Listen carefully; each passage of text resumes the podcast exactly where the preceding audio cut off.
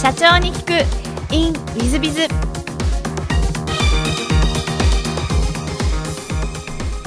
ィズビズの新谷です。先週の続きをお聞きください。で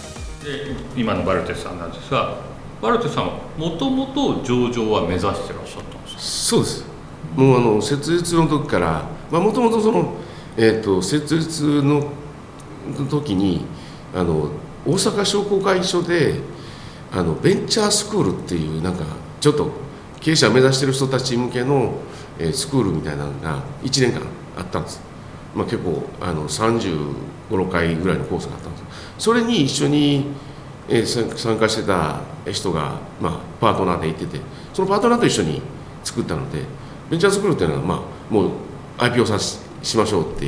いう将来 IPO を目指しましょうみたいなところの一連の、まあ、いろんな講座を学ぶとかファイナンスであったりとか、まあ、当然その知的所有権であったりとか、まあ、民事刑事みたいなところを含めて、まあ、いろんなコースを学んだんですけど、まあ、その時に一緒に学んだメンバーと一緒に設立あのしたので、まあ、当然最初からあの、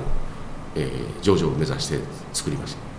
今まであのお聞きしていると3社ともいわゆる共同経営者がいらっしゃったような感じなんですが、はいはい、割と共同経営者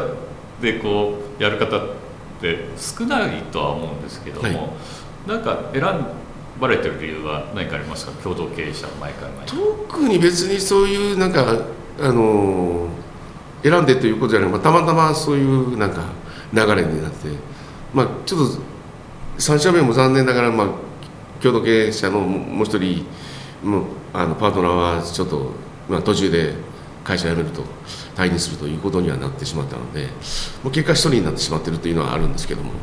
まあ、それは別に意図的にやったわけではないです、うん、はい、ちょっとあの雑にするご質問なんですがこう共同経営者でやってるのは私の意味だと,、えーと、成功している社長さん割と少なめというか。だと思うんですけども、えっと、何かこう共同経営者でやっていく上でのなんていうかね、えっと、ノウハウといいますかこういうの注意した方がいいよみたいなアドバイスもしございました。ら多分リスナーの皆さん聞きたいんじゃないかな。うんまあ逆に言うとおっしゃられたように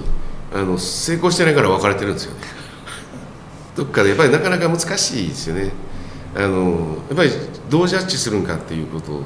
をちゃんと明確にしとかないといけないしですし、まあ、当然その最後の、まあ、今の会社の時は必ず最終ジャッジは、まあ、私がするということをで、まあ、そういう約束はしてたんですけど、まあ、そうすると相手方としたら不満じゃないですか。じゃあ不満しか残らないので結局またそこで、まあ、出ていってしまうということにはなるのでまあおすすめはもう一人で やられる方あの起業する方がいいのかなという感じはします。なるほど、はい、ありがとうございます、はい、すみません。余計な質問してしまったかもしれませんが、はい、えっと上場に向けて、まあ、苦労されたこととかそういうのはあられましたでしょうか？えー、っとですねかなりいろんなことを、まあ、山あり谷ありでもともとその、えーと、とたまたまこの今の想定テストのビジネスっていうのは、えーと、と我々、まあ、2004年に設立したんですけども2003年の12月にこのテスト業界初の上場会社があのマザーズに上場しましてそれで第三者テストとか検証とかっていうのがまちょっと注目され始めた時期だったんです。そのそのタイミングで、まあ、うちは2004年の4月に作ったんですけど割とこうなんか世の中が認知されだした時だったので割とこうこう1年目2年目3年目って順調にあのまあ5000万1年目上5000万弱で2年目が 2, 2億3000円で3年目が5億3000円。で10億とかみたいなこんな感じで順調に来てたのですごくあの、まあ、途中でも証券会社さんも主幹事も決まってみたいな順調にこう来てたんですけどもやっぱりなんかあまりこう順調に気づくと何かあるんですよね。リーマンショック、はい、がありましてで一旦途中まで、まあ、上場準備進めたのが一旦こう、まあ、クローズになってで、まあ、そこから立て直してでこう 2, 2年3年経ってようやく、まあ、そろそろちょっといけるなと思ってまだ主幹さんにお願いして、まあ、途中からまた再スタート切ったっていうのが、まあ、経緯なんですね。はい。なるほど。はい。2008年2009年あたりがリーマンショックでいらっしゃったんですがは4年後ぐらい設立して4年ぐらいして、ドンと来たはいそうですね。はいはい。まあ、今のコロナみたいなのがまあコロナよりもひどかったですね。まあ要はえっとその当時はどちらかというとソフトウェアテストって言っても組み込み系なんで製造業さんのの組み込みソフト製品に組み込まれてるソフトのテストが多かったんです。ということはリーマンショックで何が起こったかというと製造業がことごとくダメになったのですごくダメージが大きかったんです。で、まあ、それで結構なあのまあこうリストラクチャリングっていうまあいろいろ、えー、と事務所も拡大していろいろやってたやつを、まあ、いろいろまあまとめて再スタートしたんですけど、まあ、その時の経験があるんでまずは資金的なところをちょっと余裕を持とうということとあとやっぱりあの人的なところでいくと結構伸びてたんで割とこう無理して採用してたんです、えー、とちょっとレベル感がまあちょっと欲しいねっていう人も含めていろんなレベルの人を採用してたので、まあ、そういう意味ではあのリーマンショックの時にちょっとこうレベルの感のちょっと低い人たちがことごとく契約が終了になったとみたいなことの経験もあるのでまずそのあたりも人選もかなりあの選別をしてっていうところで、まあ、来たのでで、まあ、幸い上場もできてたんで資金も調達できましたしもともとの分厚くしてた部分とその、まあ、上場の、まあ、資金もあって、まあ、そういう意味では今結構リーマンの時よりはすごく今気持ち的には楽です。なるほどなるほど、はい まあ、あの今の、えー、と田中社長様のお話はあのコロナになった後のお話に今お話しいただいたはい。ということでございまして、はい。リスナーの皆様方多分ご理解はいただいていると思いますけれども今そうすると,、えー、とテストのその方は、えー、と製造業というよりは幅広くなってらっしゃるんですか？そうですね。はい。えっと、ゲームとかいろんな分野でいらっしゃるというえっと、弊社はもうあのゲームだけはやってなくてですね。あのゲームとかパチンコスロットとかそういう遊戯機みたいなことはやってなくてまあ組み込み系もやってますしあとウェブスマホ系あとエンターテインメントという、まあ、業務システム、まあ、巨大なまあ銀行のシステムだとか、えー生命保険だとかあとその流通だとか、まあ、そういう巨大なシステムですね。そういうところに、まああのまあ、幅広くまあ、ドメイン幅広いドメインでやってます。特に最近伸びが大きいのはこのエンタープライズっていう、まあ、業務系のシステム機関系のシステムだとかっていう大きなシステムの需要が結構あの来てますので、まあ、ここは伸びていると、まあ、今後もまあ普通のがまたさらに伸びていく傾向にはあるかなと思ってます。今後あの、えーアフターコロナ後というか、まあ、ウィズコロナという言い方もできるのかもしれませんが、えーコロナ後はもういわゆる DX デジタルトランスフォーメーションというか、まあ、そっち側に行くと御社側はもっと分野が広がっていくというふうに思われるんですけども、はい。えーえ多分そうすると株価もスーッと上がって感じでいらっしゃいます、えーとまあ期待値で、ね、上がっていただけると非常にありがたいなとは思うんですけど、まあ、そういう意味であの DX でいくと2025年の問題もあったりとかしますので要はレガシーなシステムを面倒見てきた方がもう引退をされる時期に差し掛かってくるので今それまでには、まあ、新しいアーキテクチャのもとに作り変えるとか、まあ、なんか置き換えるとかっていうことが今、まあ、この5年ぐらいでやっていかなかっていうところと、まあ、経産省の DX で、まあ、生産性上げるっていうところ、まあ、IT 投資をして生産性上げなさいというところと重なるのともう一つちょっとやっぱコロナの影響で、えーとまあ、今回見ていただいたら分かると思うんですけど行政の IT 化がめちゃくちゃ遅れてるじゃないですか、まあ、この辺りも結構不具合がいっぱい起こってたりとかしますよね。なんかその補助責任の申請がのシステムがなんか動かないとか、まあ、いろんな問題もあったので当然その品質というところもあのフォーカスがされるでしょうし当然その行政の IT 化っていうこともかなり予算をつけてやっていかないといけないということも気がついたと思いますんでだからトリプルでなんかいろんなことがこの数年でやってくるということが予想できるんじゃないかなと思うので、なるほど。まあ、期待してます。なるほど、はい。まあ、オンライン行政のオンライン化はあの実際7.5%しかやってないらしいですので、はい。はい。えーバルテスさんあのおそらくぐっと伸びられるんじゃないかということで皆さんあのリスナーの皆さんあのぜひあのご注目でご期待いただければと思います。ちょっと違う全く違う質問をさせていただければと思うんですが好きなもの好きなことを事前にもあのいろいろお聞きしてて奥様との旅行がお好きということで奥様は家族好きということでこれも大変素晴らしくてですね社長様としては珍しいんじゃないかなと 思われるんですけどもあのはい。毎年ぐらいこうやっぱり旅行行ってらっしゃる感じですか？そうですね、あのー大体大きな旅行を、まあ、2, 年2回ぐらい、年2回ぐらい、まあ、ちょっと小さめの旅行、まあ、あの数回みたいな感じで行かせていただくんですけど、まあ、特にあのハワイがあの好きで、まあ、特にまあオアフ島が好きなんですけど、まあ、あのたまにハワイ島なんかも行ったりとかというところで、えーまああの趣味は奥さんということを、まあ、みんなに触れ込んでるという。ことです。はい、いやちょっと本当に素晴らしいんであの私社長様ばっかりとお付き合いしてますが、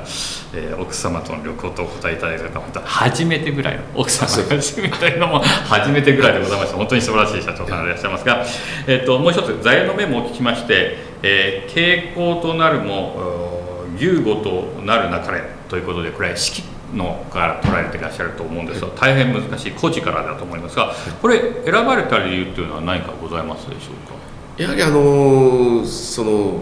大きな巨大な組織のなんかちょっとお尻お尻の方でポツンと中の一つの歯車、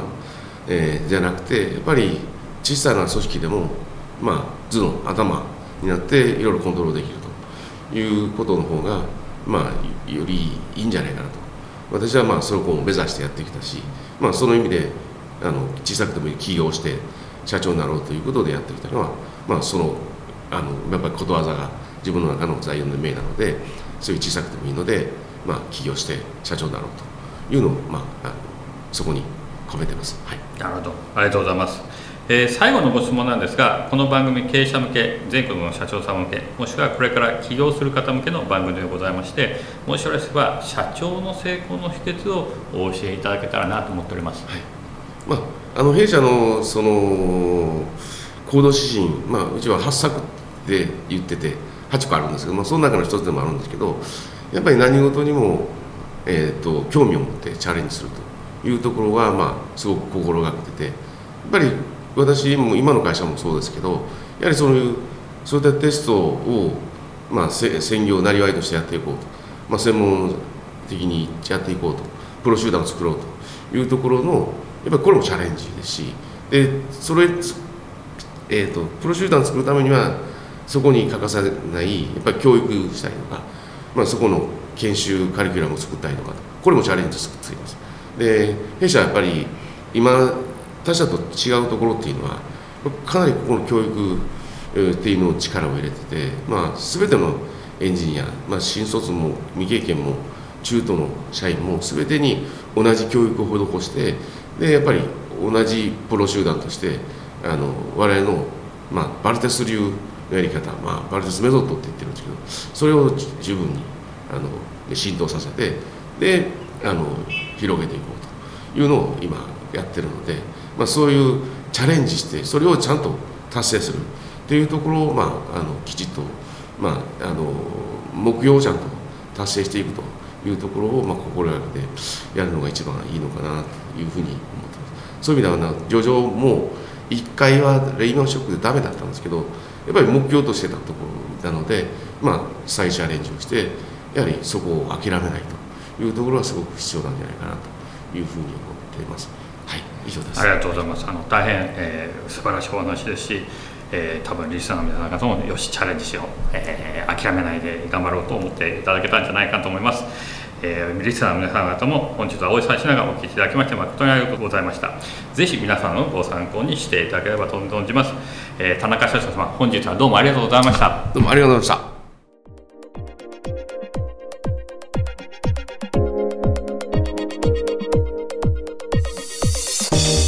本日の社長に聞く In with the えー、マザーズ上場企業のバルテス株式会社田中真二社長様でいらっしゃいました、えー、大変素晴らしいですね、えー、もうあの諦めないチャレンジする。そして上場する。で3社もやってらっしゃってで、えー、チャレンジし続けてるというのは本当に素晴らしくかつあの、えー、1962年生まれでいらっしゃいますので、えー、割とあのベテランの経営者でいらっしゃいますがもういっぱいいろんなことを経験してらっしゃるので本当に素晴らしい経営者、まあ、私本当に真似したいなと思います。また DX 時代には本当に必要な企業を作られていらっしゃってその先見性たりは本当に素晴らしいなと思います、まあ、そういう意味では本当にバルテスさん注目だと思いますけどもぜひリスナーの皆さんもですね諦めずチャレンジし続けていただけたらいいのではないかなと思っております。ぜひ頑張ってください、えー、本日の社長に聞くインウィズザここまで。また来週。経営者を応援する。社長の孤独力。番外編。本日の社長の孤独力番外編は弁護士や税理士や労使が使えない。使えない専門家はきれいでございます。まあ、皆さんやっぱりあの弁護士、もしくは税理士などなどは大変大切ですね。私も当然あのいろいろ使わせていただいてます。えー、それはやっぱり私の知識では足りない部分を持ってらっしゃるし事例を持ってらっしゃる判例を持ってらっしゃるから使うわけですね。で私の知らないことをいろいろ教えていただける。そういう意味ではあの専門家というのは大変大切です。でただし私は思うにやっぱりですね弁護士の先生とやり取りできるぐらいの法律の知識は持った方がいい。税理士とやり取りできる税務の知識は持った方がいい。会計士とやり取りできる会計の知識は持った方がいい。私はそう思ってます、えー、うちも上場準備している会社ですので監査法人入ってますが監査法人とやり取りするとき、えー、まあ会話が噛み合わないとダメですよねえー、でも会計士さんがこの社長全然分かってないな勉強しないなと思うと会計士の先生の言いなりになるしかないですよね。そういう意味で言うと社長さんがまずは自ら勉強するということが大変大切だと思います。それは法律という面も税務という面も会計という面ももしくは労務という面もでやり取りできるようになった状態で初めてその専門家の本当の正しい意見を聞き出せることができると専門家をうまく使えるということになります。よって使えない専門家がいたら切るべきですがその前に社長さんが勉強しないとダメなんだと思いますね。昔私は会計の知識もともと持ってますしコンサルタントですから、えー、監査法人とやり取りして結局監査法人変えたことございますそれはやっぱり知識のないなと考えたわけですね、えー、逆に言えば税理士なんかにも意見を求めるとこんな方法あるよあんな方法あるよって言われてあそんな方法あるのって言って、て、大変助かった事例もございます。これ弁護士もそうです。裁判になった時にこうやってやってて私やったら新谷さんそこまでやりますからやれますけどもということで何度も勝ってきて、ま、おります。やっぱりそういう意味ではこっちが知識を持ってるから向こうの持ってるいい情報を引き出すことができると。こういうことです。でもこっちが何も知識を持ってるからじゃあこれでというと表面的な感じでなんだかなうまく使えてるのかなうまくこの専門家本当にプロなんだろうかって迷ってしまう。そんなことがございます。ですので、えー、知識のない専門家は私は仕切るべきだとは思いますけどもその前に社長さんがまずは勉強すべきだということを思ってほしいと思います。そして見極めをできるように社長さん自らが見極めをできるようにしないといけないというふうに私自身は思っております、えー、ぜひそんなことを考えてまずは自分自ら勉強していこうということを考えていただけると思います。まあ、全ては自己責任でございますので、えー、社長様は自ら勉強し、自己責任のもと経営をしていかなきゃいけないんだと、こういうふうに思っていただくといいんじゃないかなというふうに思っている次第でございます。えー、本日の社長の孤独力番外編はここまで。また来週。